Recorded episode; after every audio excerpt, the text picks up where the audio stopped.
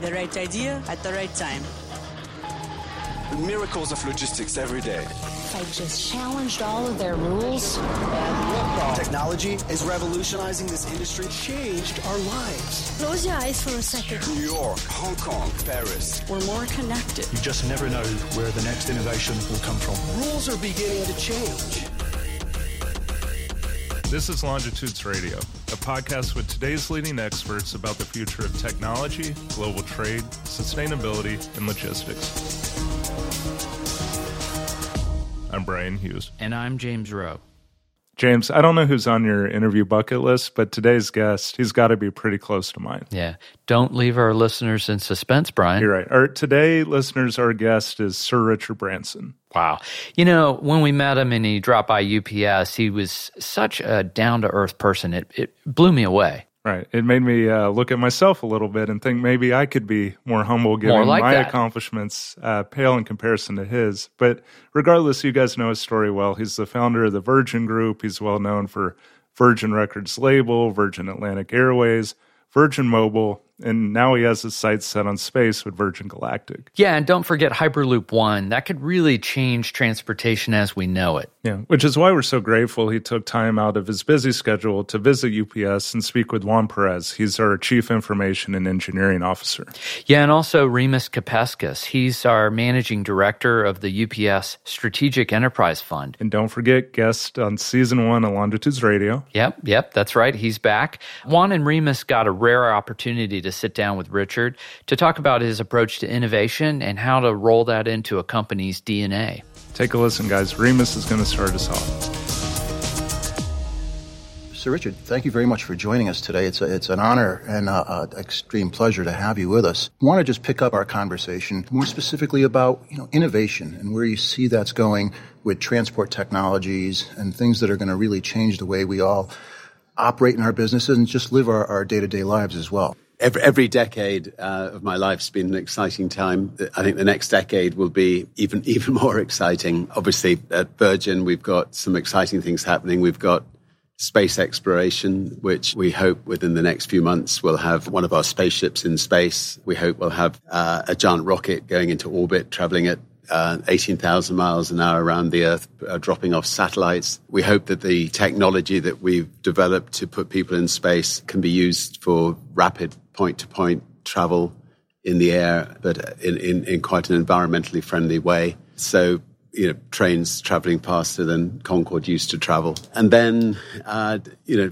down here, more, more, more you know, more, more on back on Earth, we're also developing something called Virgin Hyperloop, which can could travel at speeds of up to thousand miles an hour. I think that you know, with people on it, it's more likely going to be 650 miles an hour in pods that uh, levitate uh, connecting cities, uh, and also making freight transportation much more seamless, much quicker, much more environmentally friendly. And then, of course, there's you know flying cars and and, and other other ex- exciting um, forms of breakthroughs that are taking place. So it's going, it's going to be a very interesting decade ahead. As I listen to you speak about all these ideas, big ideas that are becoming reality, by the way, uh, I'm really curious. What drives you to, to think big and to not only think, but also do big? Well, I love to learn. I, I never went to college, never went to university. I left school at 15.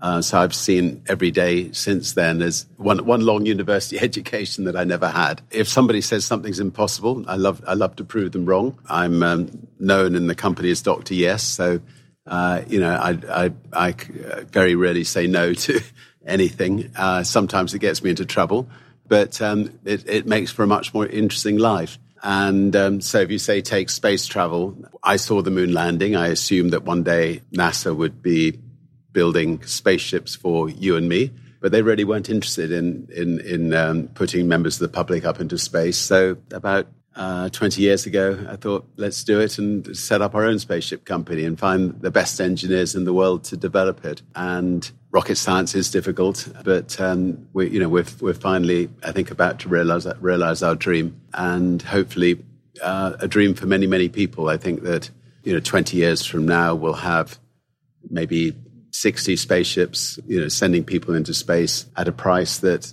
uh, many, many people can afford. And many, many people listening to this program hopefully one day will become astronauts and look back at this beautiful Earth that we have and, and uh, floating, float, floating in space, looking out through a window. So it's an um, exci- exciting, exciting dream, uh, which, which I think will become a reality.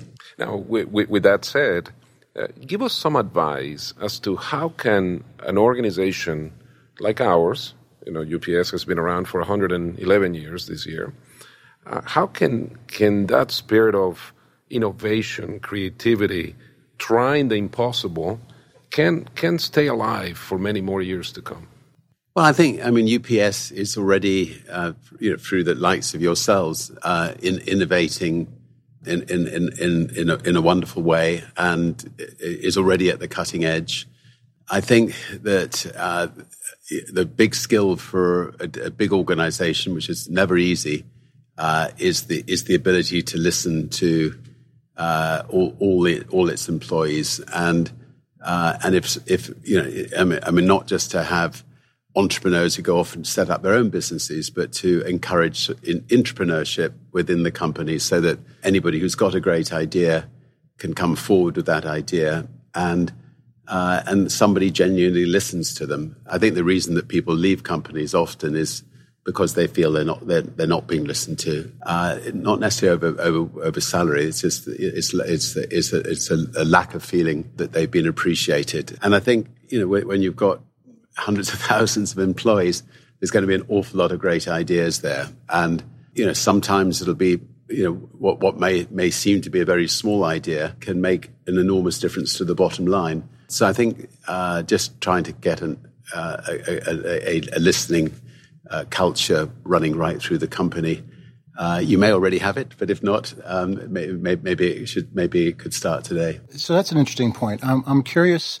Uh, you started off very young as a as an entrepreneur and have been very successful with many different endeavors, and you've built a very large business empire. In my line of work with corporate venture capital, I, I sit at the inflection point of working with small, early stage startups and very innovative entrepreneurs, and also working with a lot of large corporations. And I, and I see the places where there is you know, many opportunities to kind of marry those two together. I'm curious when, when we talk about coming up with ideas, how do you get your ideas? And, and tell us a little bit about the thought process and how you bridge that gap between having been an entrepreneur all your life, but also managing a large uh, business empire.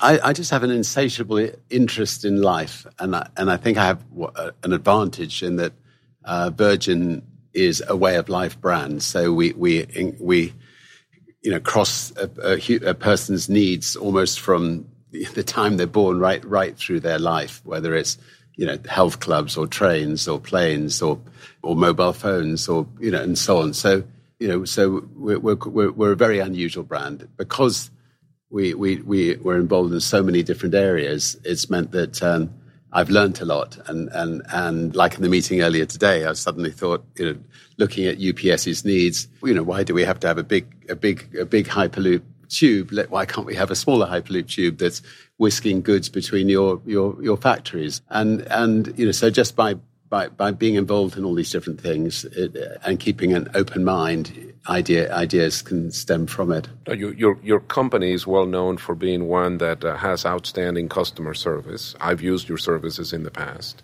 Uh, just thinking now about the, the way that the business is ran, uh, give us a sense as to the customer perspective within your organization. How do you drive that customer uh, experience to, the, to its best? How do you get people to think customer all the time? Well, first of all, at, Virgin, we try to make sure that our, our, our, people are put first, our customers second, and the shareholders third. And and in reality, uh, by putting our people first, you know, the the the, the, the customers become fir- become first as well, and the shareholders become first as well. So if you give your people the tools to do the job right, I mean, if you create a, an airline, say in America, and you make sure it's the best airline and that and that every single thing about it is is you know the best then your your staff are proud of working on that airline and you know they'll they'll, they'll do it with a smile. And if you don't give them the tools to do a job right then uh, and people are complaining to them all the time they're going to they're going to be unhappy and, and they won't do it with a smile. We we look for leaders who you know are good listeners. We look for leaders who praise and don't criticize. We look for leaders that are always looking for the best in people. And, I, you know, and I think that as a result, we have a, happy company and, and um, people who will uh, kill for the company. you know, you, you measure a leader, you know, by how many people want to follow them, not by not by how they lead necessarily. My my biggest question for you, I guess, is what's next? What's your next big moonshot that uh, you're, you're thinking about now? Fifty percent of my time is looking at the problems of the world and uh, with our with our charitable hat on and trying to see how we can solve some of the big the big problems of the world. And you know, we're, we're we've been involved in setting up an organization called Audacious Ideas, where we come up with the six biggest things to better the world every year. And then we bring the wealthiest people in the world to our island in the Caribbean and we turn them upside down, we shake their pockets, and we, we and, and, we raise a lot of money, and then we go out to you know maybe to you know to to cure Africa of blindness, unnecessary blindnesses, or or you know, you know anyway the ma- major problems in this world, and and that's obviously highly satisfying to be able to be in a position where one can convene those kinds of people and, and where we can use our influence to re- really make a, a, big a big global difference. Great. Well, you know, we, we we've adjusted our our uh, our company name sometimes to be United Problem Solvers. So, uh, so we're looking forward to just keeping this conversation alive and going, and, and looking at how we can keep working together and look to solve some of those big problems together. Well, I very it's been a pleasure being hosted by you, and I look forward to working with you on yeah whether whether it's solving the problems of the world or doing some uh, exciting things together. We look forward to it. Great. Well, thank you very much for everything you. have done, all the people you've motivated, and and everything you're you're going to keep doing. Been a pleasure. Excellent. Thank you very Thank much. You. Very good. Thanks. Thank you so much. Thank you very much, both of you. If you like what you heard today, check us out on iTunes, Stitcher, or right on our website at longitudes.ups.com. And after you've signed up for the podcast, please drop us a review. We'd love to hear from you.